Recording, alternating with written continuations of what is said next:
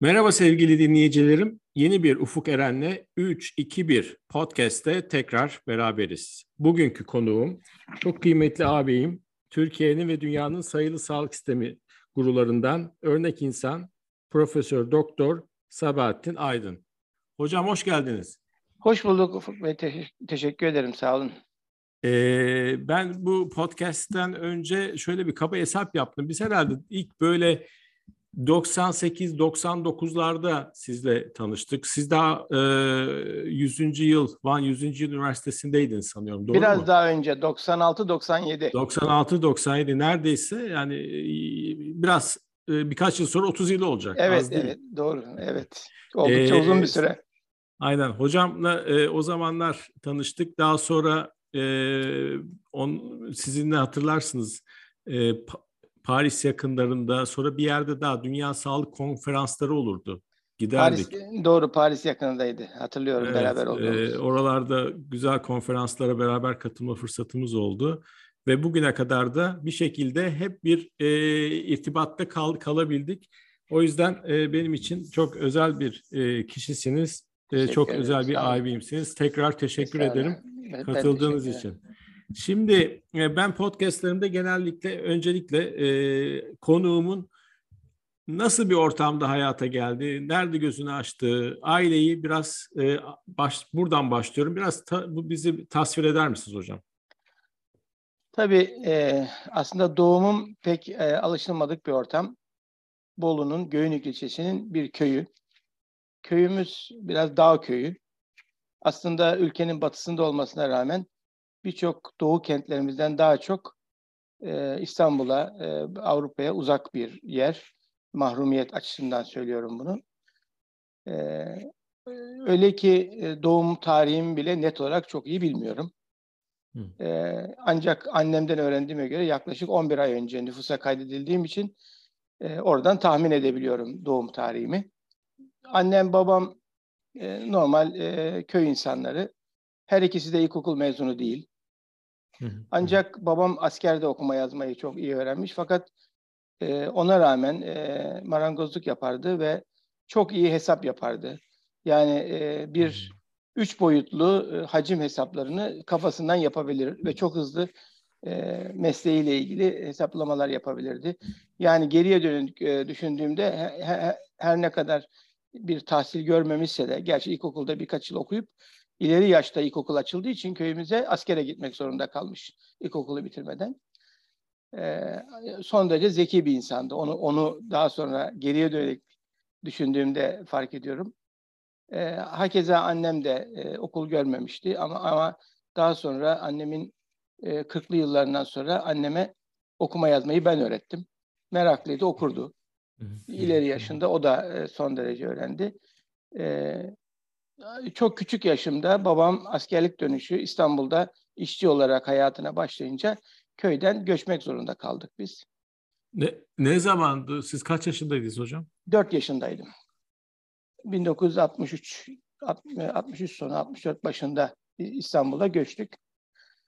Ee, tabii bu arada e, doğduğum ortamı anlatmak açısından şunu da söylememde yarar var. Ben e, ailemin en küçük çocuğuyum. Dört kardeşmişiz. İkisi ölmüş. En, en büyüğümüz abimle ben hayatta kalmışız. Bu da o yıllarda, o ortamda e, çocukların sağlık durumunu göstermesi açısından herhalde iyi bir örnektir diye düşünüyorum. E, dolayısıyla ilk çocukla son çocuğu ailemin hayatta kalmış. O yüzden abimle benim aramda 7 yaş fark var. Aramızda da iki tane ölen kardeşimiz bulunuyor. E, a- e, dediğim gibi İstanbul'a çok küçük yaşta göçtük. Abim ilkokulu bitirdiği yıldı İstanbul'a geldiğimizde. Dolayısıyla ortaokula başladı İstanbul'da. Ben daha henüz okula gidecek yaşta değildim. Nereye geldiniz hocam İstanbul'da? İstanbul'da şu anda e, Levent semtine çok yakın Zincirlikuyu'da Zorlu Center'ın arkasında bir gece konduya geldik. Ha, E, o zaman gece konduyu da babam yapmıştı ama bilmiyorum onu dramatize etmem ne kadar doğru olur. Geldiğimizde dış kapısı yoktu binanın. Su, e, 20 yıla yakın orada yaşadık ama doğru su yoktu. Ee, 20 yıl siz neredeyse bütün gençliğiniz de orada geçmiş. Evet bütün 20, gençliğim 24 o yıl yaşına. Aynen öyle. Üniversitenin son sınıfına geldiğim e, yaşa kadar o evde kaldık. E, yani babam o ekonomik e, sıkıntılarına rağmen hem abimi hem beni o evde okutmuş oldu. Abim de ben de e, akademik kariyer yapma fırsatı bulduk e, o evden çıkarak. Çok pardon ben sizin abinizi bilmiyordum. Ee, kim Abim abiniz? Sakarya Üniversitesi'nden emekli oldu yaştan e, kimya profesörü. Sakarya bravo. Üniversitesi'nden emekli oldu. Bravo, bravo. Ee, peki tekrar size dönelim hocam. Siz bu e, Zincirli Kuyu e, bölgesinde büyüdünüz. Orada bütün çocukluk... Ee, bütün, bütün çocukluğum, gençliğimin geçtiği yer orasıdır. Ee, dediğim gibi o günün şartlarında e, İstanbul'da hiç tahmin etmeyeceğimiz kadar mahrumiyet olan bir bölgedir. Ee, e, şebeke suyunun olmadığı, elektrik yıllar sonra geldi. Yani şöyle söyleyeyim, doğduğum köyle benim yaşadığım eve elektrik aynı yıl geldi. Ee, o kadar bir geri dönem olduğunu e, belirtmiş olayım. Ee, ben e, okul çağı açısından o kadar yoksunluk çekmedim ama abim e, üniversiteye hazırlanırken lisede e, gaz lambası zorluğundan dolayı beraber Tahtakaya gidip şu anda birçok kişinin bilmediği gazlı lüks satın aldığımızı çok iyi hatırlarım. E, o zaman mahallemizde en iyi aydınlanan ev bizimkiydi o, e, o gazlı lüks sayesinde. Hayır, bu şimdi anlattığınız e, e aklı almıyor çünkü bahsettiğiniz yer muhtemelen Zorlu'nun o eski karayolları binası vardı. Onun Aynen taraf... o karayollarının binasından yürüyerek giderdik. Karayolları binası da yoktu bizim oturduğumuz yıllarda. Sonradan yapıldı karayolları binası. Hmm. Karayolların binasının olduğu yer bizim top oynadığımız sahaydı. Şu an Türkiye'nin belki metrekare fiyatı en yüksek yer. E, şu anda evet maalesef. Aynen. Peki hocam devam edin. Çok Buradan enteresan. devam edeyim. İlginç olan bir şey daha. Ee, ilkokula e, gittiğim yer e, Esentepe'de. Şair Nedim İlkokulu hala faal bir ilkokuldur. Evet. E, o semti düşünürseniz e, o ilk gittiğim ilkokulla oturduğum mahalle arasında yaklaşık 4 ya da 5 kilometre mesafe vardır. Doğru.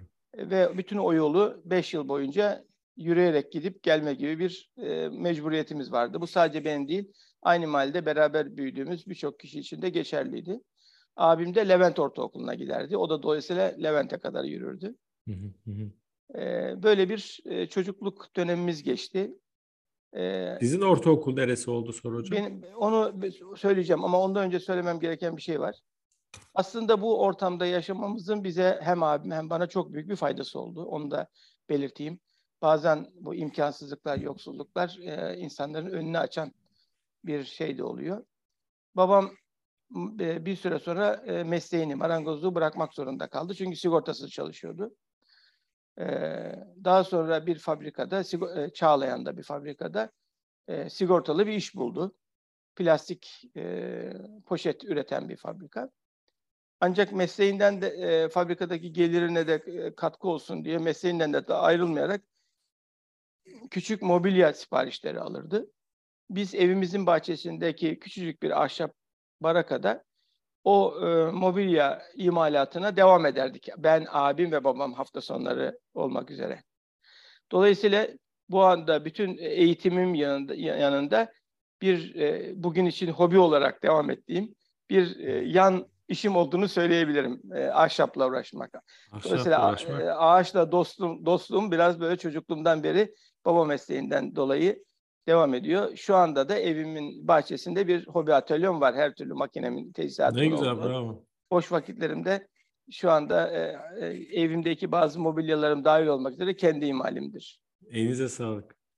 E, ilkokulu dediğim gibi şeyde bitirdim. Şair Nedim İlkokulu'nda Esentepe'de.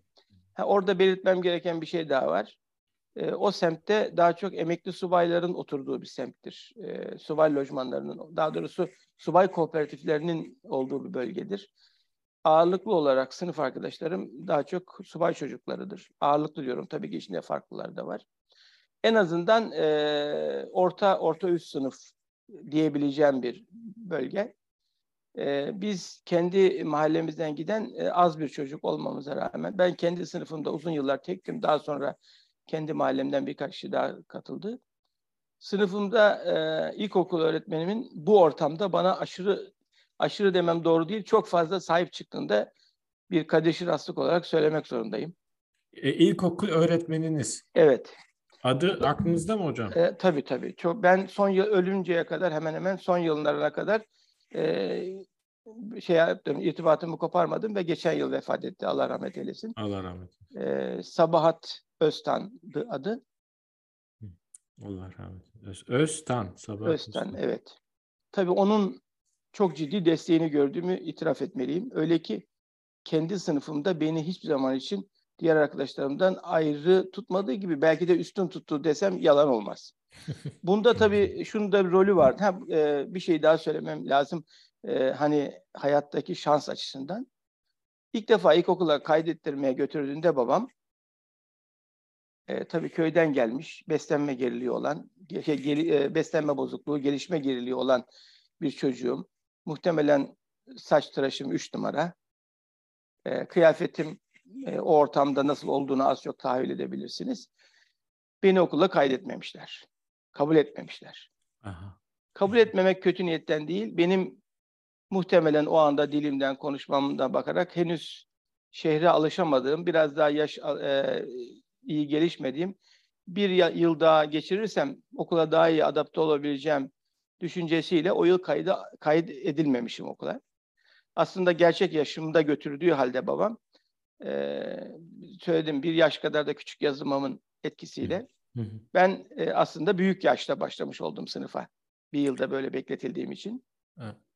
E, bu arada bunun önemli bir talih ve şans olduğunu düşünüyorum. düşünüyorum. Çünkü bir yıl sonra e, biraz önce adını söyledim ilkokul öğretmenimin sınıfına yerleşmiş oldum. Sabahat Öztan. Evet. evet. Bu açıdan da çok e, önemlidir diye düşünüyorum. Bu e, okula alınmamamın bile bana bir şans e, olduğunu hep düşünmüşümdür.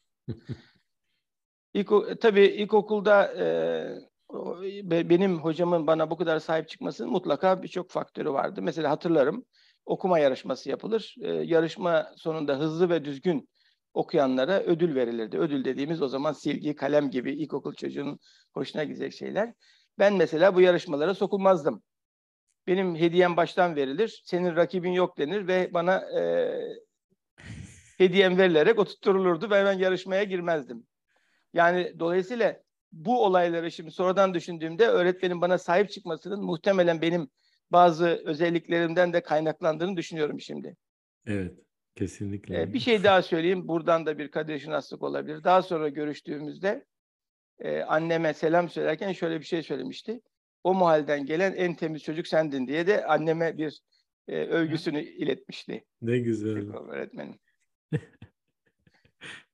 Şimdi e, sonra hocam ortaokul dediniz. Hı. Ortaokula gitmemde de e, ilkokul hocamın çok rolü vardır. Darüşşafaka Lisesi'ne kaydoldum. Daha doğrusu ön kayıt yaptırdım.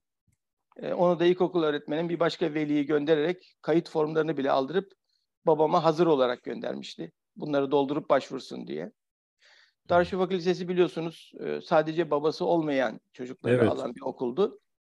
E, ancak o yıl ilk defa e, karma eğitime geçtiği için kız çocuklarını alması gerekiyordu babası olmayan kız çocuklarından da başvuru olmadığı için ilk defa kuralı kaldırıp sadece yoksul olan babası ve annesi olsa da yoksulluğunu kanıtlayan e, öğrencileri almaya karar verdiği için ben de babam sağ olmasına rağmen başvuru şansı elde ettim. E, bir evet e, genellikle babası genel değil kural olarak babası olmayanlar e, asil biz yedektik. Ancak kabul edildik sınav sonrasında. Böylece Darüşşafaka Lisesi'ne e, girmiş oldum. E, orta ve liseyi orada okudum. İki yılda hazırlık sınıfı okudum. İngilizce hazırlık. Aha, evet. Hayatımın... Ama şey abiniz oradan değil ama değil mi hocam? Hayır. Abim normal e, Levent Lisesi mezunu. Sonra üniversiteye girdi o. Siz Darüşşafaka'da orada ortaokul, lise. Nasıldı ortaokul, lisede de başarılı Şimdi, bir öğrenci miydiniz? Nasıldı? E, şöyle yani başarısız olduğum söylenemez. Çünkü Darüşşafaka'da sınıfta kalmak yoktur biliyorsunuz. Sınıfta kalan atılır. Dolayısıyla en azından hiç kalmadan e, bildiğim kadarıyla hiç bütünlemeye de kalmadan bitirdim.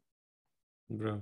E, evet yani üst çok başarılı e, dereceyle bitirenlerden değilim ama hiçbir bütünlemeye kalmadan bitirdim e, Darüşşafaka'yı. Tabii Darüşşafaka benim hayatımı çok değiştirdi.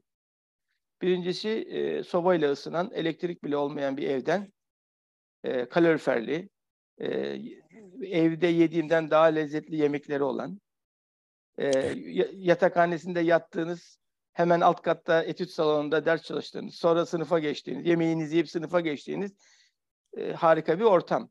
Yani ilkokulda 4-5 kilometre yol yürüyerek gittiğiniz, çamurlu yollardan gittiğiniz bir ortamı düşünecek olsanız, ona göre benim için büyük bir e, tabiri caizse sınıf atlamak. Yeri neredeydi? Maslak'taki yani. E, hayır, Maslak sonra oldu. Bizimki Çarşamba, Fatih'teydi. Ha, Hala tarihi Darüşşafaka binası da orada duruyordur. Yavuz Selim. Hatta evet. Fatih Camii'ne giden caddenin adı Darüşşafaka Caddesi'dir. Darüşşafaka Lisesi'nden dolayı. Evet. Sonra Maslak'taki yapıldı. Ee, orası boşaltılıp eski tarihi binalar. Ee, şeydeki Fatih'teki binalar 100 yıllık bina. Ee, direkt. O, o binalar e, eğitim veriliyor mu orada yoksa kapandı? Şu, yok önce yıllarca şey oldu Ziraat Bankası almıştı. Ee, daha doğrusu Ziraat Bankası'nın o zamanki müdürü de Darüşşafaka mezunu olarak destek anlamına satın alıp e, Darüşşafaka'nın şu Maslak'taki yerinin yapılmasına yardımcı olunmuştu. Hmm. Hmm. Sonra e, Ziraat Bankası Milli Eğitim'e devretti ve Milli Eğitim şu anda bildiğim kadarıyla Uluslararası İmam Hatip Lisesi şeklinde yabancı öğrencilerin okutulduğu bir kampüs hmm. şeklinde. Sonra ee, evet şimdi, ortaokul tabii, lise. E, tabii Darüşşafaka'nın bana en büyük faydası e, iki yıllık hazırlık okuyarak köklü bir İngilizce öğrenme fırsatı vermiş oldu. Açıkçası hayatım boyunca hiç dil sorunu yaşamadan bu sayede çok rahat ettiğimi de söylemem lazım. Diğer edinimler bir tarafa ama e, dil problemini erkenden çözmüş olmak bence çok önemli. Belki bir dezavantajımız şu, e, tek bir dil değil de çift dilde olsaydı çok daha e, yararlı olurdu. Lise birden sonra seçmeli diller kondu. Ben Almanca da okudum bir, bir süre. Ama liseden sonra okuduğum ve o üniversite hazırlık esnasında okuduğumuz e, seçmeli bir dersten fazla bir dil öğrendiğimizi söyleyemem. E, yalnız İngilizce eğitimimiz gerçekten e, eğer o günkü birikimleri korusaydım, koruyabilseydik e, şu anda çok e, daha e, iyi bir e, dil e, bilgisine sahip olabilirdim diye söylüyorum. Çünkü daha sonraki tıp eğitimi dil becerimizi çok törpüledi. Bunu açıkça söyleyeyim. Türkçemizi de çok törpüledi, İngilizcemizi de çok törpüledi. Hı. Ee, yani bizim o zamanki e, eğitimimiz şöyleydi. Birinci sınıfta e, bugünkü dil eğitimi gibi bir eğitim alırdık. Hazırlık birde. Hazırlık ikide edebiyat okurduk. Kompozisyon dersimiz vardı. İngiliz edebiyatı ayrı, Amerikan edebiyatını ayrı okurduk. Doğu edebiyatını da İngilizce okurduk. Yani ben mesela ha, Yunan edebiyatını da İngilizce okurduk.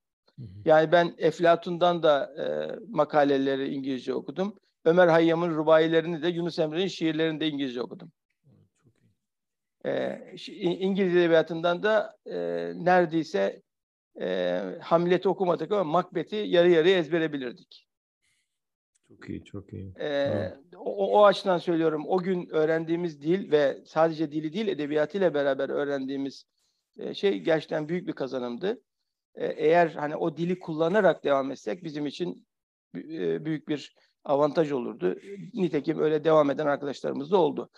Bizim teknik bir alana geçmemiz, tıp gibi bir alana geçmemiz gerçekten bizi e, dil olarak fakirleştirdi diye düşünüyorum. Bunu sadece yabancı dil için değil, Türkçe için de aynı şeyi düşünüyorum. Hı E, Türkçeyi de e, o, o günkü kıvrak ve akıcılığıyla kullanamaz hale geldik. E, bu tıp eğitimini verdiği aşırı Latince kavram ve e, sadece bilgiyi aktarıp duygulardan neredeyse uzaklaşmış bir eğitim tarzı. Çünkü e, biliyorsunuz aslında bilgi aktarımı evet terminoloji gerektirir ama duygu aktarımı o kadar çok kıvrak size kavramlar ihtiyaç duydurur ki hissiyatınızı ifade etmek için kelimeler bulmanız lazım. Bu açıdan e, ben dil açısından büyük bir kayıp yaşadığımızı tıp eğitimiyle düşünüyorum açıkçası. Evet Darüşşafaka'nın yani konforu vesairesi bir yana tabii ki bizi e, eğitim olarak da iyi bir eğitim aldığımızı düşünüyorum. Şöyle söyleyeyim örnek sadece e, eğitim değil bir özgüven açısından da e, üniversite sınavlarına çalışıyorduk. E, o günlerde dershane Türkiye'de yine vardı ama bugünkü kadar hani vazgeçilmez bir e, kapı değildi ama yaygın dershaneler vardı.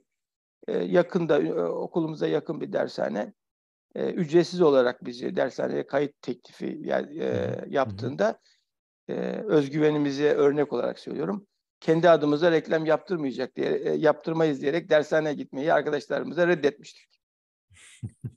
Ee, çok şükür e, üniversite imtihanında da arzu ettiğimiz ilk tercihimizi kazanma şansımız oldu. Oraya Böyle... geleceğim, üniversiteye geleceğim hocam. Şimdi ben baktığım zaman e, bu üniversiteye şimdi başta kadar e, babanızın, annenizin İstanbul'a göç kararı bence e, önemli bir. Evet yani hayatımın en önemli dönüm noktası gerçekten küçücük 60 haneli bir köyden çıkıp Gecekondu mahallesi de olsa bir mega kente gel, gelmiş olmam. Çünkü o yeni bir dünya, yeni bir ufuk yara, e, fırsatı vermiş oldu evet. bize. Sadece İki... şahsıma değil, aileme, anneme, babama, ağabeyime. Önümüze fırsatların serilmesine yol açtı. Bence e, iki konu daha var. Bir tanesi Sabahat Öztan. Doğru. O çok ciddi. Yani Darüşşafaka e, ilkokuldaki desteği, sizin özgüven oluşması Darüşşafaka zaten e, eğitimi ve iki yıl İngilizcesiyle e, size çok e, önemli bir donanım yaratmış.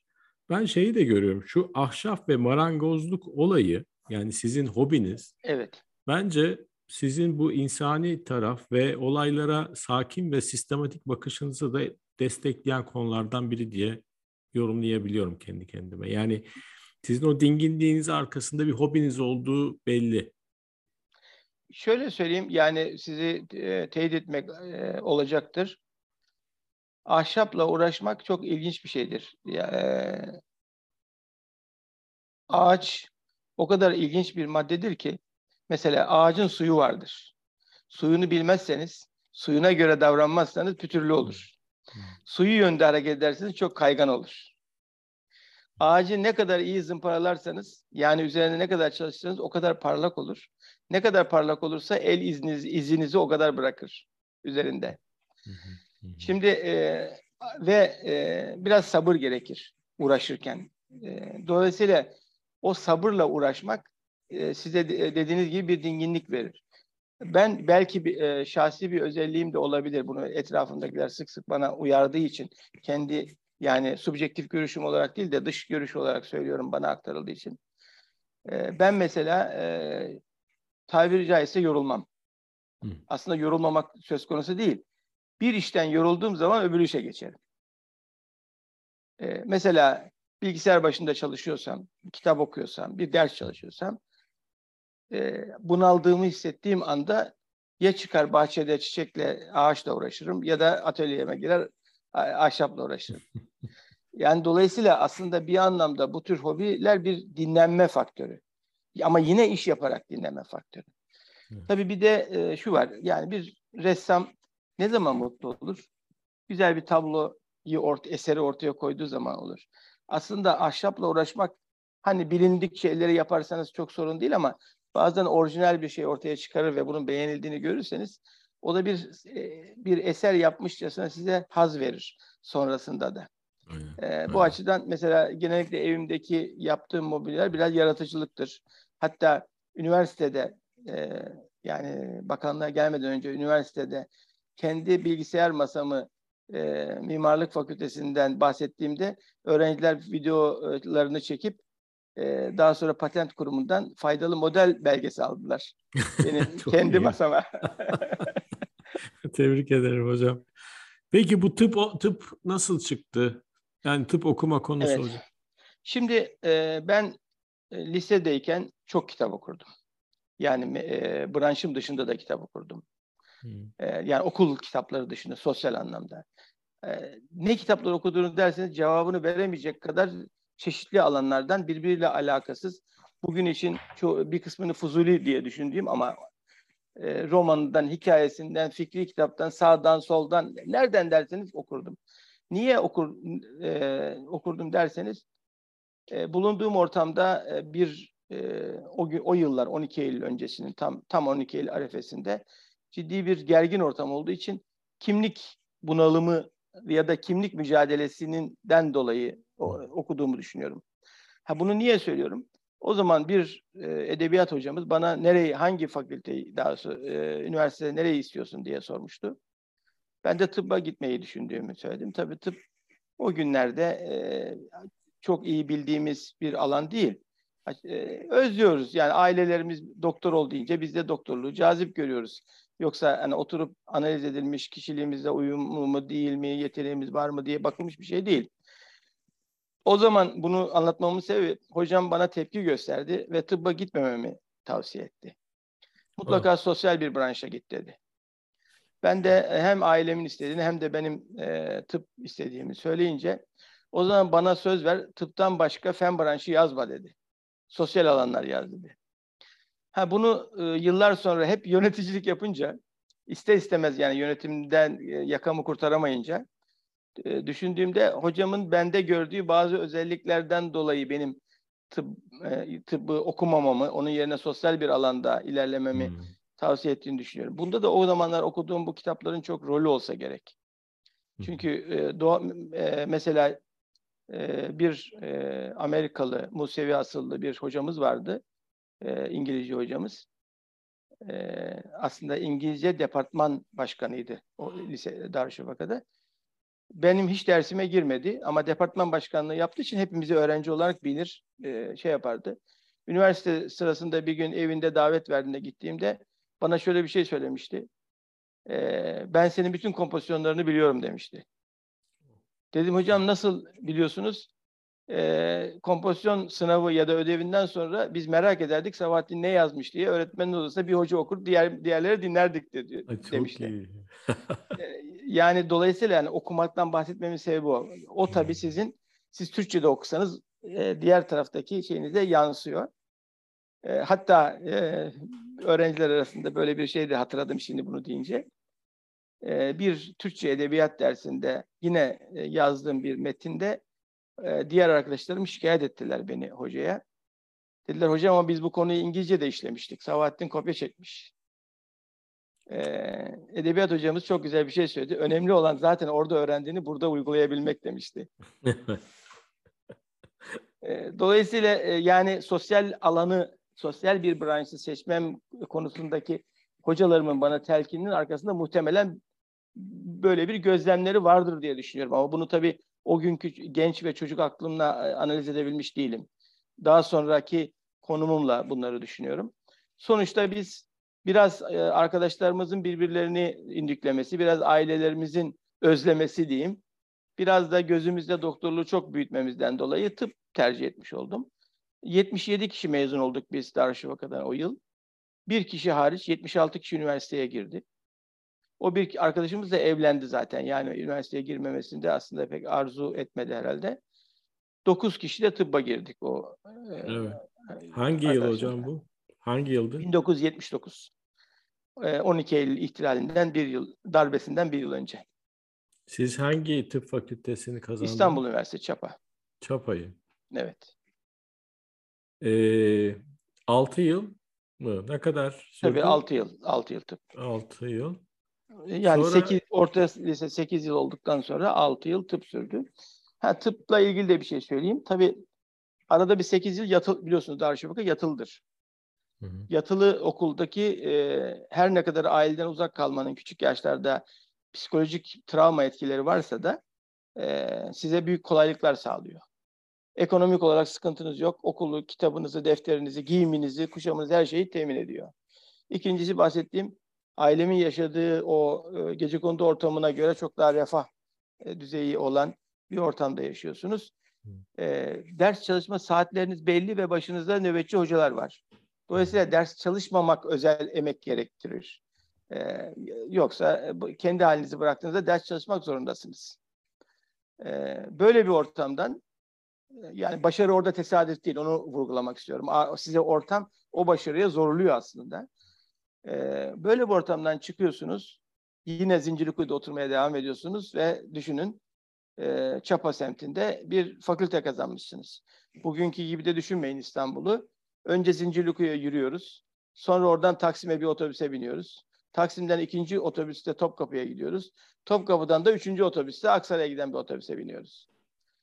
E, nadiren Topkapı'dan Aksaray'a dönen otobüs var ki çoğu zaman onu yakalayamıyoruz.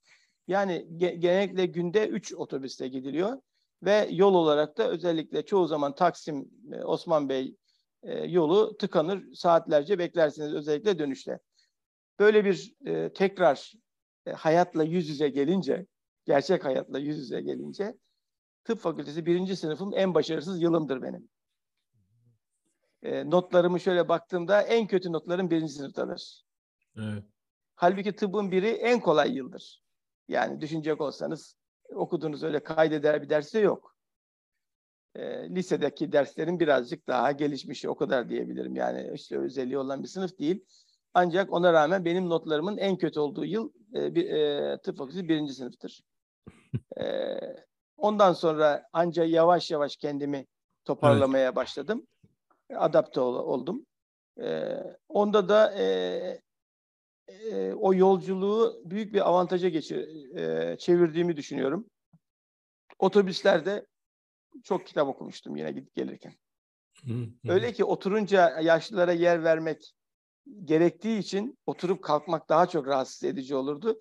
Boş bile olsa oturmadan e, bir köşede bir direkten tutunup rahatlıkla kitap, dergi okuyarak gidip gelirdim. O kadar alışmıştım ki o yolculuğa. Bir gün e, Taksim'de otobüse binmişim. E, ayakta e, demirden tutmuşum ve uyumuşum. Aha. Ayakta uyuyorum. E, yine sınıf arkadaşım e, eğer bu podcast'i dinleme şansı olursa adını da hatırlatayım. Ali Boyacıyan, Ermeni asıllı bir sınıf arkadaşım. Duraktan binmiş bana dokunuyor diyor tütçü beygiri gibi niye ayakta uyuyorsun diye hatır, uyarıyordu. Ee, yani o kadar e, o e, şeyi içselleştirmişiz o pozisyonu. E, ayakta otobüste gitmeyi. E, bu da e, tıp fakültesi dolayısıyla e, böyle bir dönemde geçti. Tabii tıp fakültesinin birinci sınıfı çok Türkiye'nin en kötü yıllarıydı. 79-80. Ee, 80 Eylül'ü düşünürseniz tam tam bir yıl. Yani Eylül'de eğitim yılı başlıyor. Öbür Eylül'de ikinci sınıfa geçeceğiz. Ee, dolayısıyla tam son yılı e, şeyin darbe öncesinin e, boykotlar, derslerin yapılmaması, forumlar yapılması, e, yemekhaneye giderken askerlerin sıkı yönetim vardı olduğu için şehir içinde askerler var. Koridorlar oluşturup sağcıları ayrı yemekhaneye, solcuları ayrı yemekhaneye Beyazıt'ta e, birbirleri görmeyecek şekilde götürmeleri, yemekhanelerin katlarının ayrılması. İnanılmaz böyle akıl dışı. Bugün yani tasvir etsek bugünün gençlerin Allah Allah böyle bir dünya olur mu diyeceği kadar absürt, e, yani mantıksız bir ortamda e, o birinci sınıfı okuduk. Düşünüyorum acaba bunun da mı etkisi var birinci sınıftaki başarısızlığıma diye ama onun etkisi olduğunu düşünmüyorum. E, çünkü Darüşşafaka içinde de böyle bir e, ortam, bir dönem oluştu. E, o kadar etkilenmemiştik. Hı hı. E, ancak ikinci yılda e, tabii ki e, bir anda Türkiye'de darbe sonrası ne oldu, o sihirli el neydi, niye e, her şey durdu onu bilemiyorum. Ha bu arada e, bir şey anlatmam ne kadar doğru bilmiyorum. Biraz olayın e, o yıllardaki olayları anlatınca olay buradan sanki ideolojik yönleri varmış gibi algılanır ama kastım o değil. Sadece resmi çekebilmek için anlatayım. Bir sınıf arkadaşımız, çok da konuşkan, e, birçok konuda da böyle rahat müzakere ettiğimiz bilgili bir sınıf arkadaşımız öldürüldü. O yıllarda bunlar olağan şeylerdi biliyorsunuz. E, insanların her gün birkaç e, öğrencinin öldürülmesi olayı. Çok yakından da tanıyordum. E, yani fikri e, münazara, müzakere yapabildiğim bir arkadaştı. O arkadaş öldürülünce bir grup sahiplendi hemen. Forum yaptı, dersleri boykot ettirdiler. Amfi'de işte Amfi hemen o zaman böyle militanlığa soyunmuş kişilerce Amfi'nin belli yerlerine gelip forum yapacağız dendi. Ayağa kalkıldı. Ben kalkmadım. Ki ölen arkadaşı şahsen de tanıştığım biriydi. Kalkmadım. Sadece ben değil tabii. Kalkmayan toplam kaç kişi olmuş? 9 kişi mi 8 kişi mi ne olmuş? 450 kişilik amfide. Evet. Tabii bütün kalkmayanlar sanki nedir? E, forumu yapanlar devrimci ise kalkmayanlar karşı devrimci. Öyle ifade edeyim olayı. Evet. E, bu kalkmayanları tek tek e, yakalayıp dövdüler. Aha. Ben hariç Darüşşafaka'dan yine e, arkadaşlarımdan biri, arkadaşlarımdan derken devrimci olan arkadaşlarımdan biri. E, ya demiş ki bir dakika bu adamı biz tanıyoruz. Bunun kalkmamasının başka bir sebebi vardır. Geldi bana söyledi. Dedim doğru söylüyorsun. Tabii ben bir protesto için kalkmazlık etmedim ki. Kalksam saygısızlık olurdu. Benim arkadaşımdı bu dedim. Bak dedim ben inançlı biriyim. Beni biliyorsun. Benim peygamberim için saygı duruşuna kalktığımı hiç gördün mü dedim. Bir de deseydiniz ki ruhuna bir dua edelim. Hepinizden çok ben dua ederdim dedim. Ama siz benim e, kendi inancıma ters bir şekilde arkadaşımın e, ruhaniyetine bir eylem yapmamı istediniz. Ben de inancıma göre eylem yaptım dedim.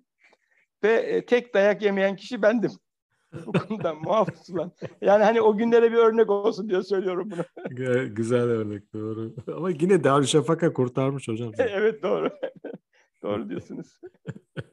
Sizin sonra e, ihtisas neredeydi? Şimdi tıp fakültesi bitirirken e, o zaman e, bizim son sınıfa geçtiğimiz yıl mecbur hizmet kondu. Ondan önce en azından bizim okuduğumuz yıllarda yoktu. Dolayısıyla biz e, o, o zamanlar hocalarımızla olan diyalogumuz kopmuş oldu doğal olarak. Mecbumete gittik preslen hekim olarak. Preslen hekimlikte e, orada belki vurgulamam bir şey var. Hemen branşı söylemeden önce. E, Darüşşafaka'dan gelen özgüven, fakültede de e, yine herhangi bir şekilde en azından zorlanmadan fakülteyi bitiren bir e, özgüven olunca ya biz ihtisas yaparız, imtihana gireriz, kazanırız gibi bir algıyla düşünüyorduk. Ben Gümüşhane'de mecburiyet yaptım eşimle beraber. Hı hı. Ee, Erzurum Atatürk Üniversitesi'nde ihtisas sınavı açılmış, uzmanlık sınavı. O zaman şimdiki gibi TUS yok. Üniversiteler kendileri sınav açıyorlar. Hı hı. Ee, onun için de e, babadan oğula geçen bir yığın kürsüler var Türkiye'de. E, bir bakıyorsunuz isimler, soy isimler birbirine benziyor. Evet. Zaten o yüzden e, merkezi sınava çevrildi. Bu alan bu şekilde e, babadan oğula giden bir e, sultanlığa dönüştü diye. e, Erzurum Atatürk Üniversitesi'nde ben o kadar kendinden e, e, evin biraz da böyle tabir mazı görün burnum havada ki ben Erzurum'da niye ihtisas yapayım canım İstanbul'a gidip yaparım gözüyle bakıyorum olaya. E, arkadaşlar ısrar edince dedim tamam hem de bu vesileyle gezmiş olayım. E, hatta adıma da onlar başvurdu. E, sınava gittik bir beraberce. Sınava gittiğimizde e, ya bakıyorum herkes hocayla konuşuyor. Ba- sınava girmeden önce alınacak mı alınmayacak mı bilgiler geliyor. Evet. Bana soruyorlar. Ben dedim ne hocası? Ben Erzurum'a ilk defa geliyorum. Hiç kimseyi tanımıyorum. Böyle bir niyetim de yok. Ya olmaz dediler sınava. Bu hocalar görmeden sınava girilir mi? Ne yapalım? Bir e, beraber gittiğimiz yani Gümüşhane'den beraber gittiğimiz arkadaşlar ha dediler bizim işte filan hocayı ben tanıyorum dedi gel gidelim. E, onun da ismini söyleyeyim. E, belki bu vesileyle e, hayırla yad etmiş olurum. o, e, o zaman Amerika'da doçent e, Amerika'da kalmış. Amerika'dan yeni dönmüş bir doçent abimiz. Göğüs cerrahı. Göğüs kalp damar cerrahı özür. Mustafa Paç. Daha sonra Ankara Yüksek Lisesi'nin başhekimliğini yaptı uzun yıllar. Mustafa Paç. Evet. E, Mustafa Bey'in odasına gittik. Arkadaşlar beni tanıttılar. Dediler bizim işte arkadaşımız. Sohbet ettik. Dedi e, e, konuştuk işte. E, ben o zaman iç hastalıkları ihtisası yapmayı çok arzu ediyorum. İç hastalıklarına başvurdum. Önce yabancı dil barajı var. Yabancı dil sınavını sor. Dedim onun sorun değil yani onu her halükarda geçerim. E, bilim sınavını bir bakayım dedi. Jüride kimler var. E, pek emin değilim kazanacağından dedi bana. Peki dedim tamam. E, çünkü o, öğrenince herhalde bir sordu muhtemelen ki bana böyle bir bilgi verdi. Neyse sınava girdik. Sınavda çok basit. O zaman neredeyse ezbere bildiğimiz Semptomdan Teşhir diye bir kitap vardı. Ee, bizim İstanbul Üniversitesi'nin kitabıdır. O kitabın böyle rastgele bir sayfası açıldı. Oradaki konuyu anlatın diye bize boş kağıt verdiler sayfalarca döktürdük. Bildiğimiz konular. Sonra e, sonuçlar açıklandı. E, ben e, 35 almışım. İstanbul Üniversitesi'nden benden sonra mezun olan daha genç bir arkadaş, yani genç dediğim hemen bir yıl sonra mezun olan 18 almış. Kazanan da 95 almış. Ee, yani dolayısıyla e, o zamanki e, uzmanlığa girişin ölçüsünü anlatmak için söylüyorum bunları. E, son, yani zaten beklemiyorduk ama öyle bir kağıda da 35 almayı hiç bekleyecek, beklenen bir durum değil. Ama sınavlar böyle yapılıyordu. Onu, o, örnek olsun diye bunu söylüyorum. E, e, e, hocam ya burada ne çıkaralım? Yani bir şey mi yok? Arka tarafta bir şey mi Hayır arka tarafta kimi alacaklarını önce sınavdan önce hoca çağırıyor, sınava gel diyor. Onu geçirmek için bizler figüranız orada. Ha. Yani e, sırf göstermelik sınavlar yapılıyor. Anladım. Klasik sınav olduğu için de kağıda bir not veriliyor. Evet. Yani öyle yapılandırılmış sözlü falan değil. Size kitabın bir sayfasından konu söyleniyor, yaz deniyor. Ee, sonra İstanbul'a geldiğimde de İstanbul'da da e, hem Cerrahpaşa hem Çapa hem Marmara'nın sınavlarına girdim. Marmara'nın e, iki aşamalıydı yine İngilizce eğitim yaptığı için. İngilizcesini geçtim. Bilim sınavının sonucu ilan edildiğini bir türlü öğrenemedim. Cerrahpaşa'ya girdim. Mülakata çağrılmadım. E, kazanıp kazanmadığımı bilmiyorum. Çapa'da da benden daha e, yüksek puan alan bir arkadaş girdi. Giremedim. Dolayısıyla e, bu, bu yöntemle ihtisas yapamayacağımı hissetmeye başladım. O hani burnum havada dedim ya biraz hmm. daha gerçek hayatta tanışmış olduk. Ne zaman ihtisas kazandım? Merkezi sınav olunca ilk merkezi sınavda kazandım. Aha. İlk TUS'ta ihtisasa başladım. Ne kadar sonra oldu bu? Çok fazla değil. Ee, yani işte bir, bir yıldan sonra sınavlara girme hakkımız vardı. Demek ki bir yıl sonra, bir yıl falan geçmiş aradan. Bu merkezi TUS sınavından önce karşılaştığınız bu 3-4 tane girdiğiniz sınav hiçbirini kazanamamış oldum yani. Sizin herhalde şu ana kadar anlattıklarınızda e, bir takım yanlış gerçeklerle karşılaştığınız yüzle karşılaştığınız önemli bir anı herhalde. Evet yani, yani hani bana derseniz hayattaki dönüm noktanız nedir?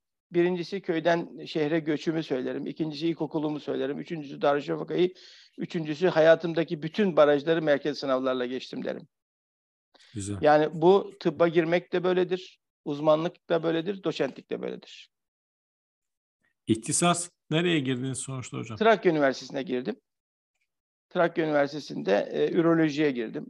E, tabii bu arada iki, iki buçuk yıl aradan geçince biraz vizyonumuz değişiyor hep iç hastalıkları isterken hmm. bu sefer sahadaki e, ortamı görüp kendinize uygun başka branşlar seçiyorsunuz. E, ürolojiye girdim Trakya evet. Üniversitesi'nde.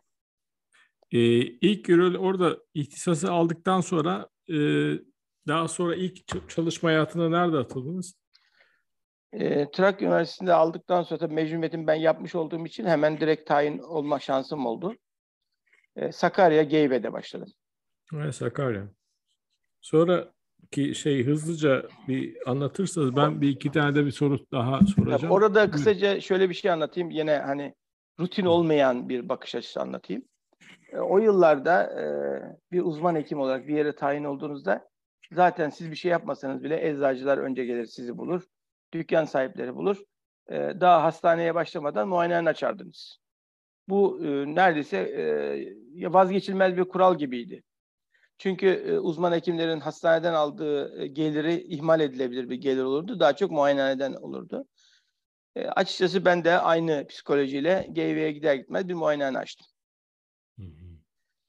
Ancak e, meslektaşlarımla aynı işi yapamadığımı gördüm. E, bir süre sonra e, doktorluk bana göre değil galiba diye bir psikolojiye kapıldım. Ve e, bunu daha önce de anlattığımda e, beraber çalıştığım Bakan Recep Akdağ da birkaç yerde kullanmıştı. Onun için e, başka bilenler de vardır.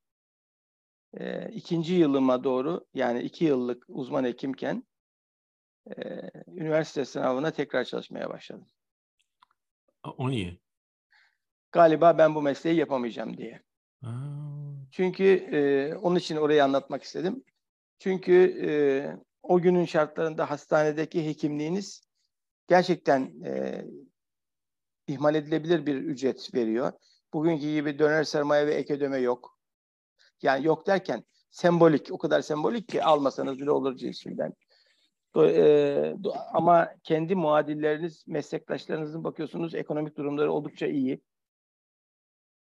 E, muayenehanesi olmasa bile hastanede hastasından e, hele hele cerrahi branşlar hastadan para alarak böyle bir şey e, böyle bir geçim yolu bulmuşlar. Bunu da o kadar meşrulaştırmışlar ki devlet bize paramızı vermiyor. Öyleyse biz emeğimizin karşılığı hizmet verdiğimiz hastamızdan alıyoruz diye son derece meşru bir kendilerine inandırdıkları bir şey, yapı da var. Ben bunu pek kabullenemedim. Ee, olsun ona da razıyım. Ee, yani sonuçta geçim sorunum da yok. Eşim de doktor olduğu için yani ailece geçim sorunum yok. Fakat başka bir şey gördüm. Bu sefer e, hastasından para alarak ameliyat yapan doktor arkadaşlar komplike vakaları bana sevk etmeye başladılar. Problemli vakaları. Önce hoşuma gitti. Benim cerrahi e, yeteneğime güveniyorlar. Onun için gönderiyorlar zannettim. Bir süre sonra gördüm ki hiç öyle değil. Tam tersi e, problem yaşanacak hastaları benim yaşamamı arzu etmeye başladıklarını gördüm. Böyle bir örtülü e, mücadeleye de şahit olunca galiba ben yanlış yola geldim gibi bir psikolojiye kapıldım. Ha ne olabilirdi üniversitede? Uzaktan mesleğimi yaparken uzaktan eğitimle işletme, iktisat gibi bir şey okumayı planlıyordum. E, o zaman. E, ancak bir fırsat doğdu. Akademik kariyere geçtim. Bir anda e, dünyam bir daha değişmiş oldu. Hangisi? Yüzüncü yıl. Yüzüncü yıl. E, tabii 100. yıl direkt tombadan çıkmadı. E, bir yandan da öyle bir arayış içindeydim. Acaba akademik hayata girince bu ortamdan uzaklaşabilir miyim diye. E, Kocaeli Üniversitesi, Süleyman Demirel Üniversitesi gibi birkaç yere başvurdum.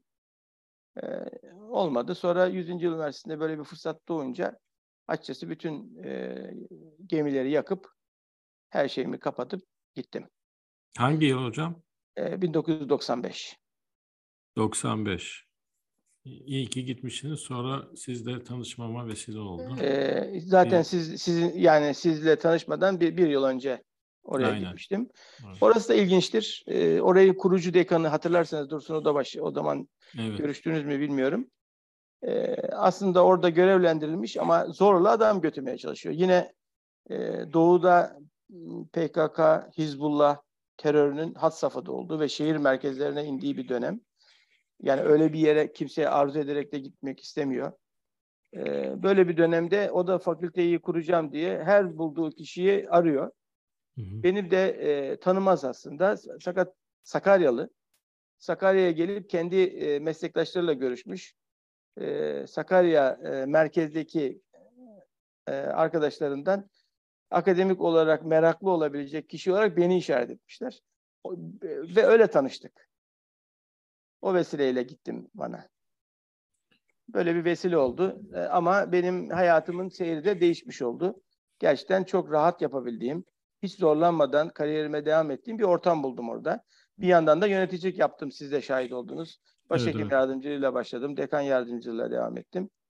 E, hatta öyle ki e, oradaki her tür değişmelerde vekalet ettiğimde bir ara arkadaşlar hesaplamışlar. Birçok dekandan daha uzun dekanlık yaptın vekaletler diye söylemişlerdi bana. Ben hesaplamadım ama. E, dolayısıyla bir yöneticilik e, tecrübem diyeyim e, de gelişmiş oldu orada o, o vesileyle orada. Hocam şimdi e, oradan sonraki tabii hem hekimlik hem de yöneticilik hayatınız başladı. E, daha işte rektörlük, müsteşar, müsteşar yardımcılığı, müsteşar, e, bakan yardımcılığı şu an işin e, ağırlıklı olarak yönetim tarafına daha ağırlık verdiniz. Öyle oldu evet. E, son 20 küsür yıllık Sağlık Bakanlığı tarihin herhalde en uzun Sağlık Bakanlığı'na hizmet eden yöne yani bu seviyede herhalde kişi ben başka hatırlamıyorum. Siz varsınız. Haklısınız. Yani şu anda bakanlıktaki hemen hemen bütün işlerinde e, e, sürecine e, sahip bir hafıza olarak ben varım. Aynen e, ve gayet de devam ediyor. E, ben şimdi bir iki soru soracağım. Buyurun. Geçmiş hayatınıza baktığınızda ya keşke onu seçmeseydim, bunu yapmasaydım dediğiniz var mı bir şey? İnanın e, bunu düşünmedim değil, yok. Yani Yok. yeniden yaşasaydım hani o yoksulluk dönemleri dahil geriye dönüp bakıyorum. Ya aslında bunlar bize çok şey kazandırmış diye biraz böyle gıpta ederek bakıyorum. Onun Yine için, tıp okur muydunuz mesela? Şimdi şöyle e, hocalarımın beni tersine yönlendirmesini ısrarından bahsettim. Ama bugünkü yöneticilik kariyerim de eğer ben yönetimde biraz başarı gösterdimse ya da öyle düşünülerek buralarda bu görevler bana veriliyorsa da tıp okumamdan dolayı bu. E, dolayısıyla e, muhtemelen yine tıp okurdum. Yine tıp okurdum.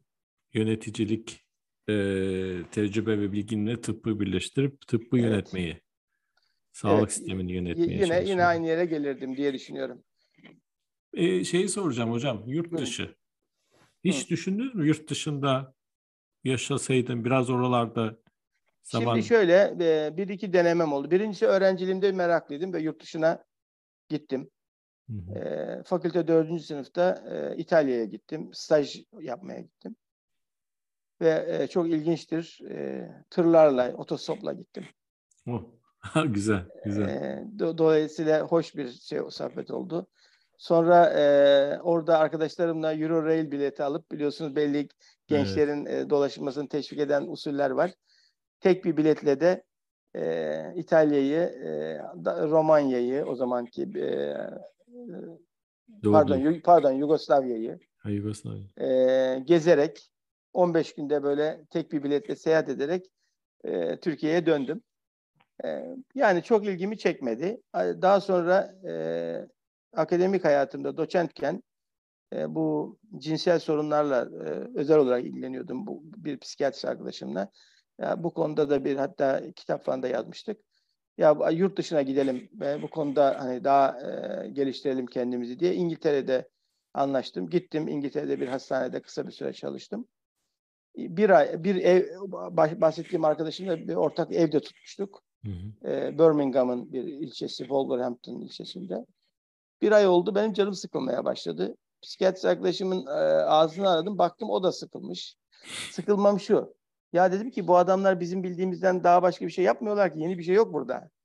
O dedi ki inan ben de düşünüyorum da sana bunu e, telaffuz etmede zorlanıyordum dedi. Biz bir aydan sonra kiramızı ödeyip Türkiye'ye geri döndük. E, dolayısıyla e, öyle uzun süre yurt dışında kalma şansım olmamış oldu. E, burada e, bir duygusal bağım mı vardır ülkeye bilmiyorum. Yani bunda sadece orada yeni bir şey görmememin etkisi olmayabilir ben biliyorsun Dünya Sağlık Örgütü Yönetim Kurulu'ndayken e, Cenevre'ye çok fazla gittim geldim. Evet. Yılda en az bir ay kalıyordum Cenevre'de topladığınızda en az ama bunun daha fazlası oluyordu. Öyle ki bazen diyelim 14-15 günlük bir toplantılar e, var. Bir gün önce bittiği zaman e, biletimin cezasını ödeyip Türkiye'ye bir gün önce dönmenin mücadelesini veriyordum. e, buradan da yani duygusal bir ilişki midir bu bilemiyorum. Kaldı ki Cenevre'yi bilirsiniz. Son derece sakin, huzurlu. Bazen çok sıkıcı olabiliyor hocam. yani evet yapacağınız fazla bir şey yok. Mesela ben e, eğlenmeyi tek başıma sevmem. Sinemaya tek başıma gitmek hiç arzu etmem. Aynen. Diyorum hayatımda tek başıma sinemaya gittiğim tek yer Cenevre'dir. Ya, aynı duygular bende de var. Ben de tek başıma çok fazla öyle zevk almam. Ee, şimdi gelin bir geriye gidelim. Bu Buyurun. Farz edin ki Darüşşafaka'ya başladığınız yılların başına. Evet. O zaman ki Sabahattin'i şimdi alsanız karşısına, karşınıza ona ne derdiniz, ne öğütlerdiniz? Bugünkü Sabahattin 14 yaşındaki Sabahattin'e ne derdi? Birincisi e, başta da söyledim ya e, iki tane dili öğren derdim. Ama bu dilin biri batı dili, biri doğu dili olsun derdim. Hangi dili olduğu çok önemli değil. E, çünkü medeniyetler, kültürler birbiriyle çok geçişken. Yani bu Hint olabilir, Arap olabilir, Fars olabilir, Çin olabilir. Bir doğu dili, doğu kültürünü özümseyebilmek, anlayabilmek için bir de batı dilini düşünce bazında e, eserler okuyabilecek düzeyde öğren derdim. Birinci tavsiyem bu olurdu. Bunlardan dediğim gibi birini ben yapabildim ama birini yapamadığımı düşünüyorum. E, bu arada merak etmedim değil. Libya kültürde Arapça eğitimi de aldım. Merak ettim. Hatta dereceyle de mezun oldum. Ama e, bu, bu tür dil eğitimleri çok güzel bir şey. Yani günlük sokakta e, kapalı çarşı dili gibi bir dil öğrenmenin bir insana e, yani dünya görüşüne etki edecek bir faydası olmuyor. Hı hı. Yani en önemli tavsiyem bu olurdu. İkincisi yani e, o yaştaki Sabahattin bunu anlar mıydı bilmiyorum ama ki, kendin ol derdim. Yani e, şu evet tabii ki herkesin idolü olabilir. Herkesin örnek alacağı insanlar olabilir. Ama kendini iyi tanı derdim. E, dikkat edersen süreçte zaman zaman kendimi tanıyamadığımı ve ancak belli olaylar karşısında galiba filan hocam şöyle düşünmüş dediğimi aktardım. Ee, tabii insan kendi kendini o yaşlarda tanıyabilir mi? Onun için dedim acaba anlar mıydı bilmiyorum diye. Bizim eğitim sistemimizde büyük bir boşluk e, gencin, öğrencinin, adolesanın e, yolunu çizmek için onun gerçek karakterinin neye yatkın olduğunu ölçecek, objektif olarak ölçecek bir yapımız yok. O yüzden e, çeşitli yönlendirmelerle bir yerlere doğru gidiyoruz. E, ya gittiğimiz yoldan hiç haz almayıp başarısız oluyoruz. Ya, ya, da e, işte mecburen ne yapalım bu yola geldik diyoruz. Nadiren de başarılı oluyoruz. Yoksa toplumun, herkesin başarısı olduğu bir topluma sahip değiliz. Herkesin bence kendi başarılı olabileceği yolda yürümediği bir topluma sahibiz. Bu açıdan böyle bir e, şeyi yap derdim ama yapılabilir miydi? Çok emin değilim açıkçası. E, ben dikkat ederim ama e, o zamanki Sabahattin dikkat ediyor muydu bilmiyorum. Ağzından çıkan söze çok dikkat et derdim. Bu aslında biliyorsunuz hani bir atasözümüz var. Söz çıkıncaya kadar sizin eserinizdir. Ağzınızdan çıkınca sözünüzün eseri esiri olursunuz denir. Bugünün sosyal medyasının olduğu bir ortamda bunu çok iyi anlıyorum. Çok daha bariz. Çünkü bir sözünüz bazen binlerce kişi tarafından duyuluyor. Üç gün sonra pişman oluyorsunuz, siliyorsunuz, inkar ediyorsunuz. Onu demek istememiştim, yanlış anlatıyorum diyorsunuz. Hele hele toplum önüne çıkan, çıkmış insanların bu tür hataları çok daha fazla oluyor. Halbuki e, baştan itibaren bu alışkanlığı ederek e, gerçekten ağzımızdan çıkan sözü kontrollü yapabilirsek çok iyi olur diye düşünüyorum. Ben bunu e, açıkçası ne kadar başardım emin değilim ama en azından şunu söyleyeyim. E, insanların yüzüne söyleyemediğim sözü yokken söylememeye çok özen gösteriyorum. Başardığımı iddia etmiyorum ama özen gösteriyorum. Hatta şöyle bir şey oldu. Hacettepe'den bir hocamız beni ziyarete gelmişti ve çok sistem etti. Benim hakkımda şöyle söyleniyor bu bakanlıkta dedi. Dedim ki hocam bana çok net söyleyin. Yüzünüze söylemedim hiçbir sözü arkanızdan söylemem. Söylediğim, söylenen sözü bana söyleyin. Ben söylemişsem bir daha söyleyeyim size dedim. ne münasebet tabii ki sen söylemedin diyerek hemen sözü değiştirdi. yani bu konuda bunu söylerken kendinden emin olduğum için. O sözün ne olduğunu bilmiyorum ama gerçekten elimden geldiğince yüzüne söyleyemediğim bir sözü arkasından söylememeye gayret ettiğim için. E, ama bu ne kadar başarılıyor? Zor tabii ki. E, ama elinden geldiğince gayet eden biriyim buna. Yani dikkat ederseniz konuşurken genellikle böyle çok heyecana kapılmamaya çalışırım. Çünkü heyecanla, kızgınlıkla, bazen sevinç, aşırı sevinçle insanlar e, kontrolsüz sözleri ağzından kaçırabiliyorlar. Sonra da o sözün esiri haline geliyorlar. Bu, bu açıdan da önemlidir diye düşünüyorum. Sabahattin Hocam ben Buyurun. gördüm şunu söyleyeyim. Ee, insanları kırmama üzerine epey bir şey yapıyorsunuz. Yani çok naif kırmama üzerine e, gayret gösteriyorsunuz. E, bir de ya bu tabii size şey yük yaratıyor mu bilmiyorum. Yani bazen kırmak gerekebilir mi? Veya yok Ufuk öyle değil ben bazen kırarım mı? Benim gördüğümü söylüyorum. Bir de e, yani çok çalışıyorsunuz.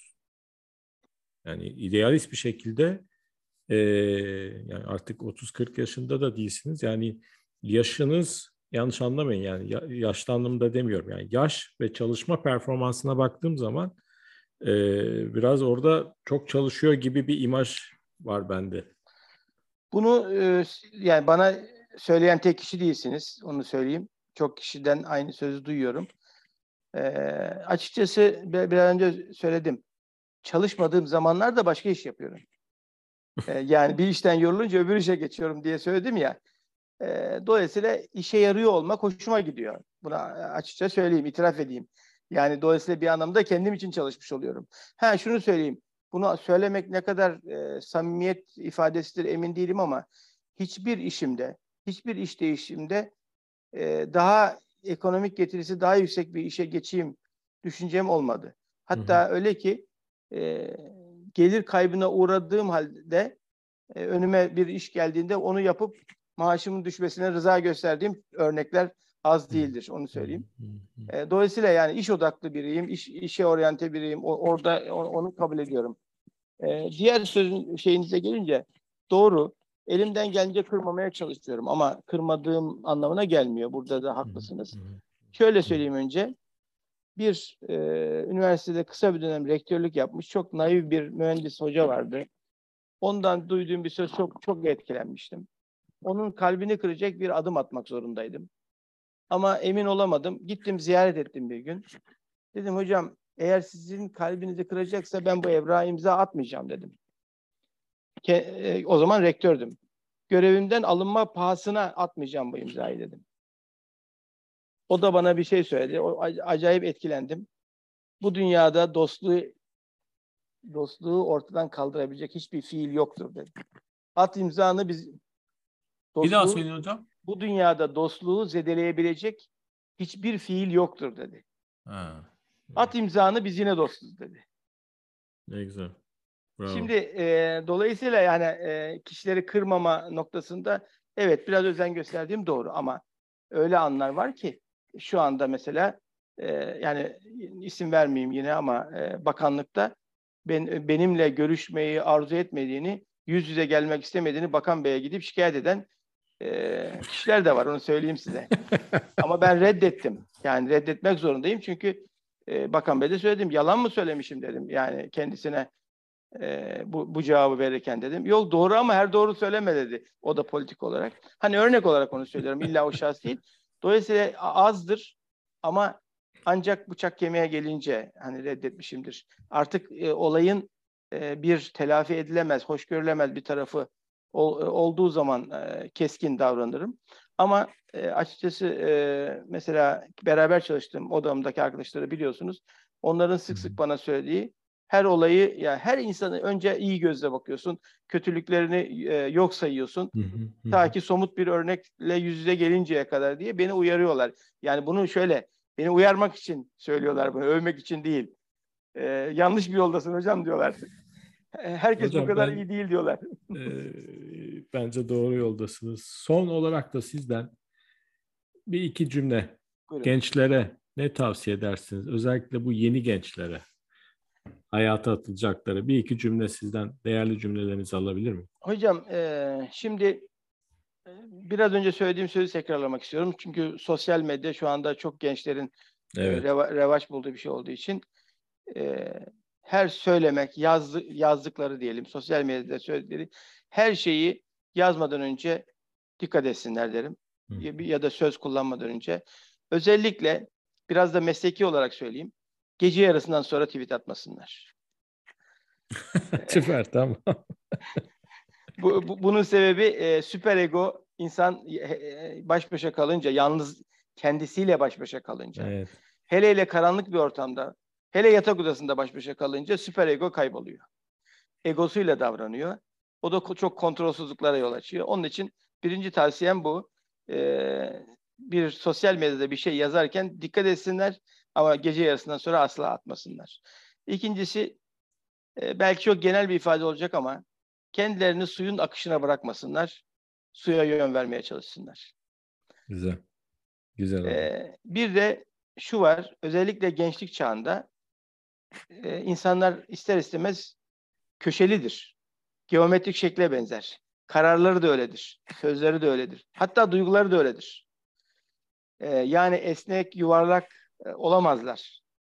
E, bu açıdan hata yapma, isabetli olma şansları olduğu gibi, e, kararlı olma e, imkanları olduğu gibi hata yapma şansları da çok yüksektir. Önemli kararlarında e, yani İngilizce tabirle second opinion'ı, iki, ikinci bir görüşe müracaat etsinler. Bizim kendi kültürümüzdeki istişare kültürü dediğimiz şey. en azından önemli kararlarında ikinci bir görüşe başvursunlar. Bunun kim olduğu çok önemli değil. Güvendikleri biri olur, sevdikleri biri olur. Sevmedikleri bir rakibi bile olabilir. O görüş de çok önemlidir. Ama e, özellikle gençlik yaşında bu ikinci görüşe başvurmayı özellikle e, tavsiye ederim. Bir de e, izniniz olursa toplumsal ilişkilere karşı bir ifade kullanayım. Ahlaksızlardan korkmasınlar ama ahlaktan bahseden ahlaksızlardan mutlaka korkmak lazım. Bravo. Bunu Harika. genişletebilirsiniz. Yani bunu e, işte cömertlikten bahseden e, cimriden de korkun de, derim. Dinden bahseden dinsizden de korkun derim. Yani e, esas tehlikeli kesim budur. Onun için yani genel bir ifade olarak, sosyal olarak ahlakdan bahseden, ahlakı böyle e, öne süren ahlaksızlardan çok çekinmek lazım derim. Bir de bir yerde okuduğum için e, söyleyeyim bu sözü. E, bin defa mazlum olsan da bir defa zalim olma diyor. Çok hoşuma gitmişti bu söz. Hmm. E, bunu da e, genç arkadaşlara iletmek isterim. Hocam kitabım için çok güzel e, kapanış cümleleri aldım.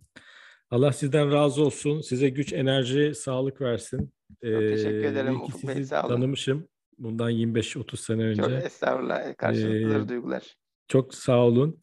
Sevgili dinleyicilerim, bugünkü konuğum çok kıymetli abim, Bakan Yardımcımız Profesör Doktor Sabahattin Aydın idi. Kendisine tekrar teşekkür ediyorum. Bir sonraki Ufuk Eren'le 3-2-1 podcast'te tekrar birlikte olmak üzere. Hoşçakalın. Ben de.